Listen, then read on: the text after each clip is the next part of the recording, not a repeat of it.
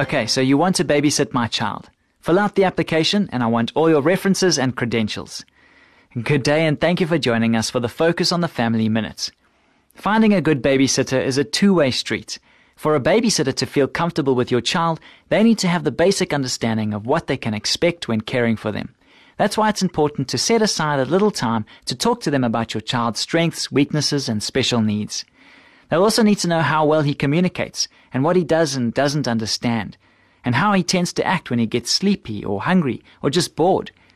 Babysitters who understand your child's personality are more prepared to deal with them when you're gone, and taking the time will give you some peace of mind as well.